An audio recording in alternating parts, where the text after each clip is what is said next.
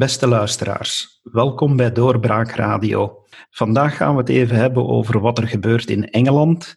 En ik zit hier samen met UK-kenners Dirk Laremans en Harry de Pape. Welkom, heren. Goedemorgen. Harry is uh, de auteur van een vrij recent boek, De Twee Kanten van het Kanaal, een geschiedenis van Engeland en de Nederlanden. En hij wordt toch wel Vlaanderens bekendste kenner van het Verenigd Koninkrijk genoemd. Dirk, jij uh, doet ook al heel lang zaken in uh, UK en omgeving, dus jij gaat ons verder kunnen helpen met het duiden van enkele economische gevolgen. Nu, waar ik het met jullie allereerst wil over hebben, is ja, momenteel zijn we in de laatste aanloop naar de verkiezingen.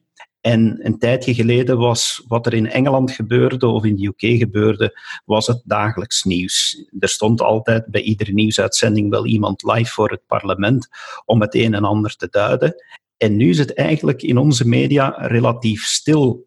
Wat gebeurt er, uh, Harry? Van waarom horen we zo weinig? Uh, men noemt dat in de UK zelf een very boring election. Hè. Ze vinden het een zeer saaie verkiezing. Nochtans is het een zeer belangrijke verkiezing. Hè. Dat, hoef ik niet toe te lichten, denk ik. Iedereen beseft wel dat uh, als Boris Johnson de verkiezingen wint, dat er dan sowieso een brexit komt. En wint die, die niet, dan komt er wellicht uitstel.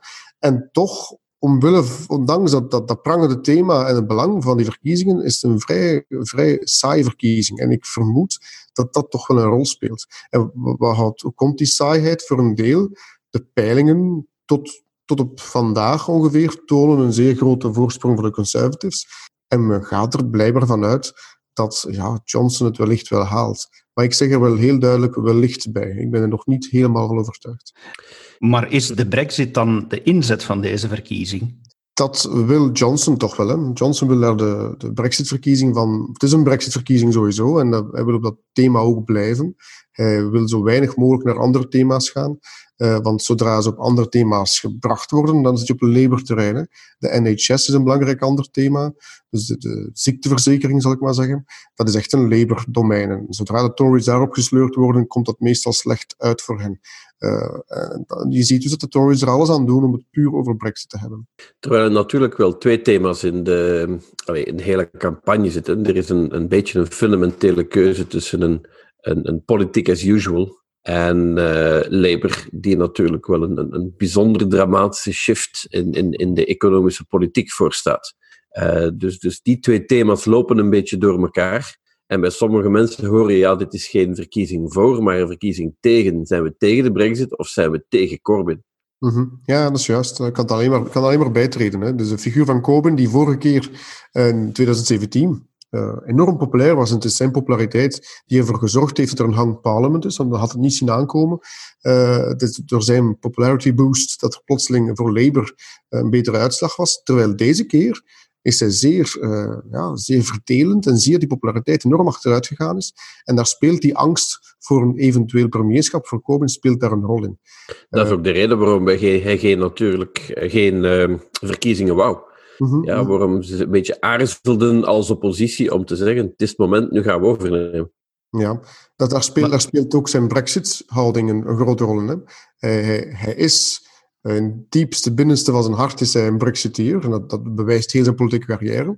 Terwijl hij nu een partij leidt die op zich niet voor die Brexit is. En je zit daar dus met een, een dubbele houding. Hij belooft nu aan de kiezer: van kijk, stem op mij. Dan gaan we een nieuwe deal onderhandelen alsof Europa daarop zit te wachten. Maar goed, hè, we gaan een nieuwe deal onderhandelen. En dan zal ik als premier neutraal een referendum uitschrijven waarbij u kan kiezen voor de nieuwe Labour deal voor Brexit of u kan kiezen om Remain te, uh, te, kiezen. En hij zal daarin neutraal blijven. En die houding wordt ook zwaar gecontesteerd binnen Labour, maar ook buiten Labour. Heeft men daar heel veel kritiek op, op die houding van, van Jeremy Corbyn. Maar heeft het ook niet te maken met de personen die dat uh, rond Corbyn hangen? Want uiteindelijk, ja, zoals naar goede uh, Engelse gewoonte, is er een schaduwregering. En daar zitten toch wel enkele rare figuren in momenteel, om het op zijn zachtst te zeggen. Wel, als we daarover beginnen, dan kunnen we een rariteitenkabinet beginnen. Uh, zelfs van deze morgen verscheen nog een, een, artikel waarin dat een aantal van die, um, van die figuren uit de doeken gedaan worden. Mhm. En, en, en hoe dat schaduwkabinet eigenlijk toch aan elkaar hangt van de, ja, zoals ik het zou noemen, weirdo's. Maar dat geldt ook voor de regering. Dat is een beetje het probleem, dat is een beetje het probleem voor de politiek op dit moment. En dan merk je in alles. Hè. De, de bevolking vertrouwt de politici niet meer, waarmee je te maken hebt met twee figuren. Aan de ene zijde Bo- Boris Johnson, andere zijde Jeremy Corbyn, die door de bevolking niet meer vertrouwd worden. En dat is een groot probleem in, in, in een van de meest existentiële crisissen die het Verenigd Koninkrijk al heeft meegemaakt van de voorbije decennia, de Brexit-crisis. En je hebt geen enkele leider die de mensen kunnen vertrouwen. En ook aan, aan de frontbenches, zoals men dat noemt, hè, dus eh, je hebt de schaduwregering en je hebt de regering zelf, ook daar is de figuren die over het algemeen weinig vertrouwen uitstralen. En dat is een, dat is een groot probleem natuurlijk. Hè. Het is al bijna Met- gelijk als Belgische politiek, hè? Met zo iemand als Boris Johnson kan je dan zeggen van dat als hij het wint, zoals de polls het nu laten uitschijnen, dat, het, dat de kans groot is dat de reeds onderhandelde brexit er zal komen, Dirk? Ik denk dat die kans quasi 100% is. Als Boris een meerderheid haalt in het parlement, en daar lijken de opiniepeilingen nu toch wel op aan te sturen, dan eh, kan eindelijk die brexit voor van de baan. En dat is eigenlijk goed voor iedereen. Ehm, stel dat die nu weer zou blijven hangen, dan krijg je weer onzekerheid, dan krijg je weer gedoe.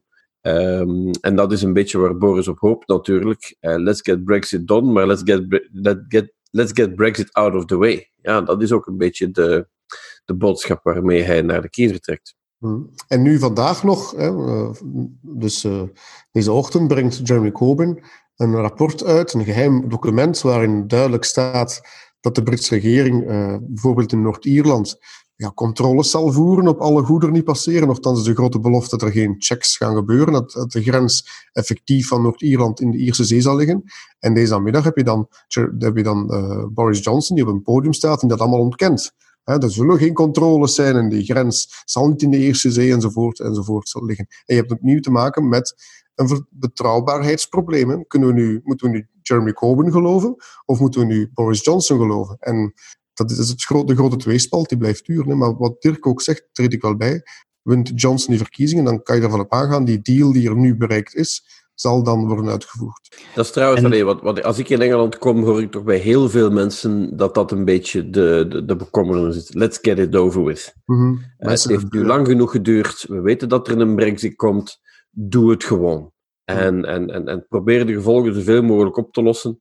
Maar zelfs de mensen die ik ontmoet heb en, en die vroeger zeer sterk eh, Remain waren, die zeggen ja, liever niet. Maar als het dan toch moet gebeuren, alstublieft, eh, doe het snel. En zorg dat het van de baan is met zo min mogelijk eh, problemen voor de economie. Ja, Dus dat het is, niet zozeer, het is niet zozeer een, een teken dat er, of deze verkiezingen staan niet in het teken of, eh, om een, een nieuw referendum uit te lokken. Eh, wel, heel interessant om, Dirk ook bij te treden. Heel interessant is de houding van de Liberal Democrats, de, de derde kleine partij.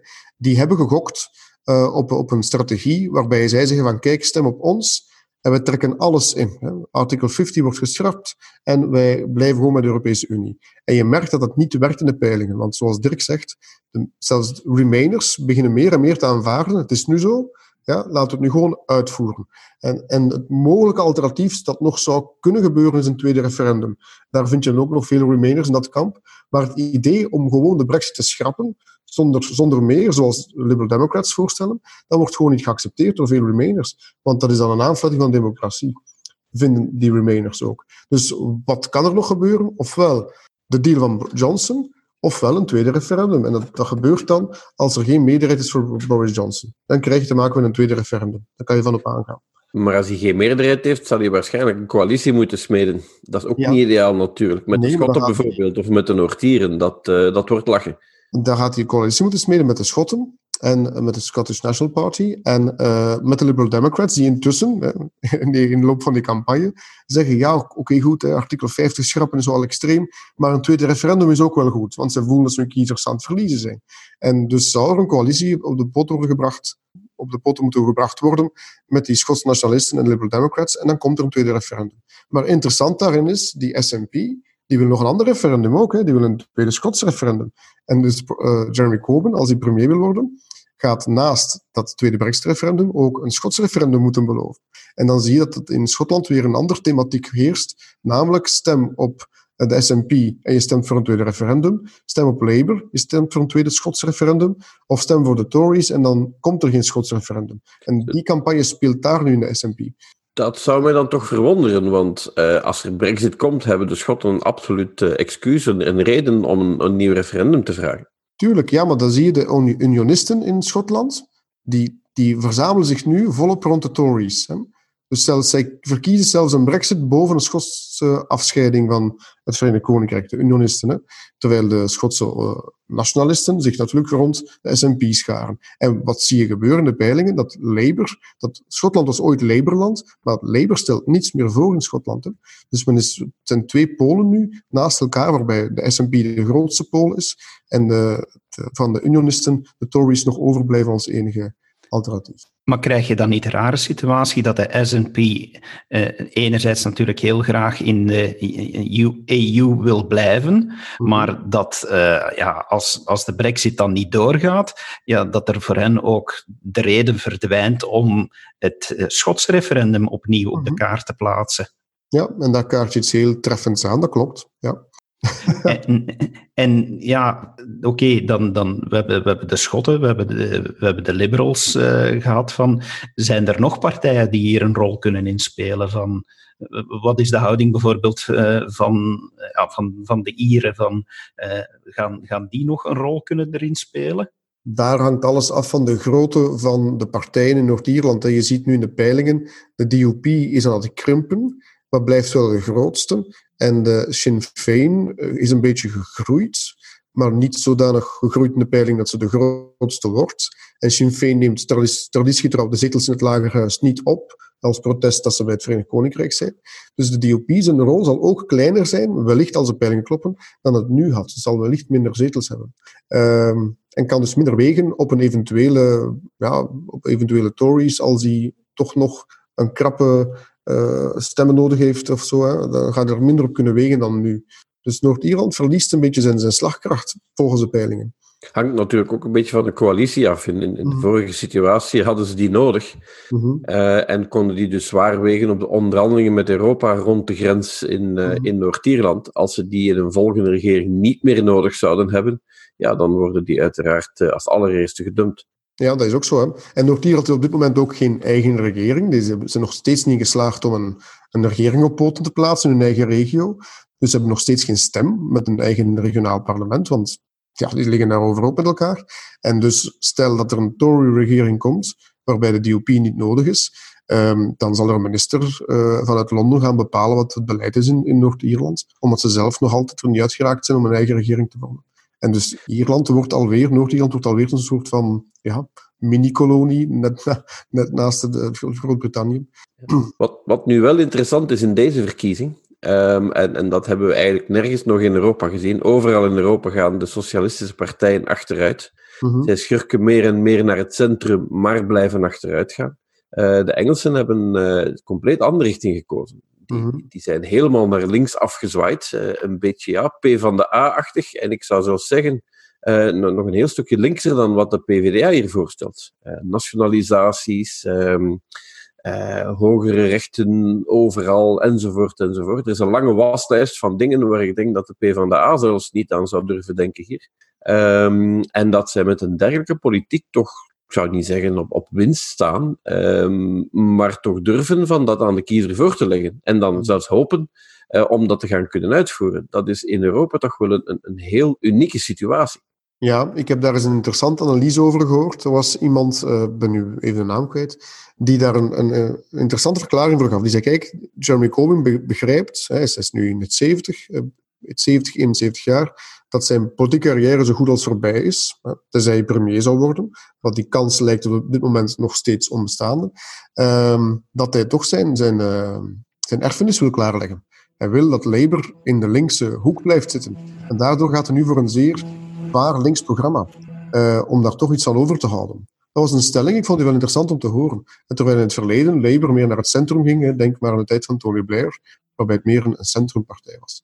Dat is een mogelijke verklaring. Um, wat ik ook al gehoord heb intussen, is dat veel kiezers zich vragen stellen bij het programma van Labour in die zin, oké okay, goed, zij beloven allerlei zware investeringen, nationaliseringen enzovoort, maar wie gaat dat blijven betalen? is dan het grote vraagteken. Hè? Van waar komt dat geld allemaal plotseling? En dat is ook er is een hele interessante discussie in de pers natuurlijk. En niet alleen in de roddelpers, maar ook in, laten we zeggen, de, de, de, de financieel-economische pers. Mhm. Waar een aantal van die dingen toch wel serieus besproken worden. Mhm. Ehm, en, en, en, en, in een aantal van die punten zegt men, ja, hij heeft ergens wel een punt, maar, en dan komen natuurlijk alle praktische bezwaren. Um, hij heeft ook bijvoorbeeld gezegd, ja, we gaan geen helikoptergeld drukken. Ehm, maar we gaan wel alles, uh, alles zwaarder belasten. Uh, iedereen die boven 80.000 pond verdient, uh, zal een, een, serieus hogere rekening krijgen. afnemen van aandelen van grotere bedrijven. Allee, er is een hele waslijst van dingen waar, waar, waar men hier, als men daar hierover praat, stijl van achterover zou slaan. En waar zelfs Paul Magnet bang voor zou zijn. Um, maar daar wordt ginder uh, daar serieus over gesproken in de kranten. Men krijgt voortdurend artikels, men krijgt voortdurend discussies over ja, deze maatregelen, wat daarvan, en deze maatregelen, wat daarvan. Oké, maar dan zitten men daar inderdaad zeer links in dat kamp. Wil dat dan ook zeggen, we hebben daar straks uh, duidelijk jullie horen zeggen van oké, als het linkse kamp wint, dan wordt er ook een nieuwe Brexit-deal onderhandeld. Ja, gaan er dan heel veel andere gevolgen zijn voor ons hier in Vlaanderen? Want ja, uh, zo links. Ik, ik betwijfel dat sterk. En waarom? Ik, en dat, dat heeft te maken met de Europese Unie. Dat is dan de derde keer. Hè? Dat is een derde keer dat dan de, aan de Europese leiders gaat vragen: kom bij ons aan tafel zitten. En we willen een nieuw akkoord onderhandelen. Nu, als we bekijken wat de Europese Unie dan als uiteindelijk nog bereikt heeft met Boris Johnson, is dat niet zoveel verschillend met wat Theresa May bereikt heeft. En ik kan me moeilijk inbeelden dat de Europese Unie plotseling een compleet andere deal op tafel zal leggen en zeggen, goed, we gaan totaal andere punten toegeven. Ik kan me dat niet voorstellen. Ik denk dat de Britten alweer in een, op een eiland leven, maar dan bedoel ik niet letterlijk, maar figuurlijk, in een politiek eiland leven, compleet met zichzelf bezig zijn. En wanneer de verkiezingen, stel nu dat dan uh, Labour zal winnen, dan de, na de uitslag, na die verkiezingen, dat men dan plotseling met de politieke realiteit zal geconfronteerd worden van Brussels. Dat Brussel zegt, ja maar jongens, we hadden een akkoord, dat was het. Uh, waar komen jullie nu plotseling weer mee aankloppen? Dus ik denk dat de realiteit weer iets anders zal geven dan wat er nu beloofd wordt. Ja, er is ook weer een interessante paradox natuurlijk. Uh, het politiek beleid dat Labour zou willen voeren, is eigenlijk als lidmaat van de Europese Unie niet haalbaar. Nee, In Europa zit zoveel grendels en, en, en moeilijkheden op dat pad, dat iemand die echt serieus zegt, dit is een politiek die ik wil voeren, eigenlijk geen andere keuze heeft dan te zeggen, jongens, dan moeten wij alle hefbomen in handen nemen en uh, dan kunnen wij geen lid blijven van de Europese Unie. Mm. Zelfs geen lid van de duale Unie of wat dan ook. Nee, denk, uh, dat is een beetje een paradox natuurlijk. Denk maar aan nationaliseringen. Hè. Nationaliseringen die Labour wil doorvoeren, dat staat haaks op wat de Europese Unie wil. Hè. Ja, vrij verkeer van personen, goederen enzovoort. Allee, dat, wie zo'n politiek eh, wil implementeren, um, die moet natuurlijk de handen vrij hebben. En, en, en van, vandaar is het een beetje onlogisch dat uh, Labour niet zegt, jongens, uh, brexit, doe maar, dan kunnen we doen wat we willen. En dan gaan we onze, onze heerlijke politiek uitvoeren. Hmm. Nu, sowieso, de beide partijen, als ik over de beide partijen nog even mag, eh, de beide partijen beloven op dit moment dingen waarvan ik nu al zeker ben, binnen vijf jaar tijd zal daarmee geconfronteerd worden en zal men zeggen, kijk, prime minister, wie het ook is, wie heeft dit beloofd en dit beloofd en dit beloofd, dat is allemaal niet gekomen. Ik denk bij Boris Johnson aan de 40 ziekenhuizen die hij plotseling belooft, die blijkbaar uit de grond gaan gestampt worden. Je weet nu al, dat komt er nooit. Hè? En hetzelfde met al die andere voorstellen van, van Labour, dat zal er nooit komen. En maar men belooft, hè, men speelt Sinterklaas, aan, tegenover de bevolking. En men hoopt de bevolking het slikt. Tja, tja, het is 6 december vandaag. Het is misschien het goede moment. Maar dat is ook niet alleen voor Engeland. Hè. Als we kijken wat de politieke partijen hier bij ons uh, uit hun bol getoverd hebben. Hmm. En wat nu nog uh, bij de regering op tafel ligt, is ook veel uh, Sinterklaas. En de rekening is voor de achter-achter-achterkleinkinderen. Mm -hmm. Om het uh, eens over een ander topic te hebben, dat toch blijkbaar nu nog in deze Engelse verkiezingen speelt. Uh, er wordt de laatste dagen heel veel gezegd over jodenhaat. Uh, waar moeten we dat situeren? Ja, dat is iets heel bijzonders. Hè. Dus die klachten rond, die hangen al een tijdje rond Labour. Sinds dat Jeremy Corbyn aan ja, Labour-leider is geworden, nemen die klachten toe. Nu is er een rapport uitgekomen, gisteren, waarbij men eigenlijk gaan beschrijven is welke problemen er juist uh, allemaal naar boven komen. En dat zijn echt gekke dingen. Hè. Dit gaat dus, ik dacht aanvankelijk dat het vooral ging over hè, de klassieke, vandaag klassiek geworden tweestrijd Palestina-Israël, dat men daar dan snel uh, antisemitisme ging aanplakken. Maar dit, daar gaat het niet alleen over. Het gaat echt over pure jodenhaat die leeft bij groepen mensen die uh, nu lid zijn geworden van Labour. Waarbij men dus bijvoorbeeld mensen die lid zijn van, van Labour, die van Joodse afkomst zijn, thuis gaat gaan bezoeken en eens gaan kijken wat voor soort mensen zijn jullie. Uh, Joodse leden die op Labour-congressen worden buitgepest puur omdat zij Jood zijn. Van die zaken allemaal. Dat gaat heel ver. Dat is heel vreemd. Wat, hoe is dat mogelijk geworden? Want op zich Labour heeft, heeft uiteraard hè, onder Tony Blair en daarvoor dat niet altijd zo gekend. Onder Corbyn zijn er massaal veel leden bijgekomen die vrij makkelijk lid geworden zijn, die achter hem aanlopen, hè, die hem als een soort van messias beschouwen, wat misschien in de Joodse context misschien een vreemde vergelijking is, maar goed. Um, en die mensen die vergiftigen nu heel die partij met een soort van antisemitisme dat, dat al jaren niet meer gezien geweest is in het Verenigd Koninkrijk. Het is ook een discussie die, die enorm raar klinkt bij ons. Mm, um, allee, als wij dat hier lezen, dan krijgt men dikwijls het gevoel dat men met ogen moet knipperen van zijn die mensen nu op hun kop gevallen? Mm. Um, allee, de, de, discussies lopen ginder compleet op andere lijnen dan, dan dat ze hier bij ons lopen. Ja, juist. Je, je, hebt ook oud-parlementairen die opstappen, hè, die gewoon de partij verlaten. Hè, dus na jaren dienst, trouwe dienst voor Labour zeggen ik blijf geen lid meer van deze racistische partij. Dus het moet zeer diepste. Hè. En er is een heel debat binnenin uh, gaande. Um, Corbyn wordt verweten dat hij te weinig doet daartegen, dat hij ook uh, tolereert allemaal, dat hij het zal stimuleren. Nu, daar durf ik geen uitspraak over doen. Dat, dat zijn discussies die uh, de ene van het grote gelijk, zal ik maar zeggen. Maar er is toch serieus wat aan de hand met die partij. Goed, ja, we zullen er nog uren kunnen blijven over discussiëren. Heren, uh, ik dank jullie wel voor jullie input. Laat dit ons beschouwen ook als een voorsmaakje op een doorbraakactiviteit die we organiseren en waar al onze luisteraars van harte welkom zijn op donderdag 12 december. Start om 20 uur in het provinciehuis in Antwerpen. En we zullen daar beginnen met een boekvoorstelling uh, over het nieuwe boek van, van Harry. En we vervolgen met een uh, Brexit-babbel met uh, als panelleden Harry de Pape, onze oud-Vlaams minister-president Geert Bourgeois en Pieter Kleppen van de Britse denktank, Britse denktank Open Europe. Uh, en aansluitend uh, ja, gaan we ook nog eens een kijkje nemen hoe die avond, of we reeds uitslagen binnenkrijgen uh, vanuit de UK en welke richting die uitslagen uitgaan. Dus iedereen van harte welkom. Heren, rest mij nog om jullie te bedanken. Dank je wel, Harry. Graag gedaan. Dankjewel, Dirk. We zien elkaar op de 12e, de verkiezingsdag. En um, laat ons hopen dat uh, het een interessante uitslag wordt. Zeker en vast. Beste luisteraars, aangenaam dat jullie erbij waren en tot een volgende keer.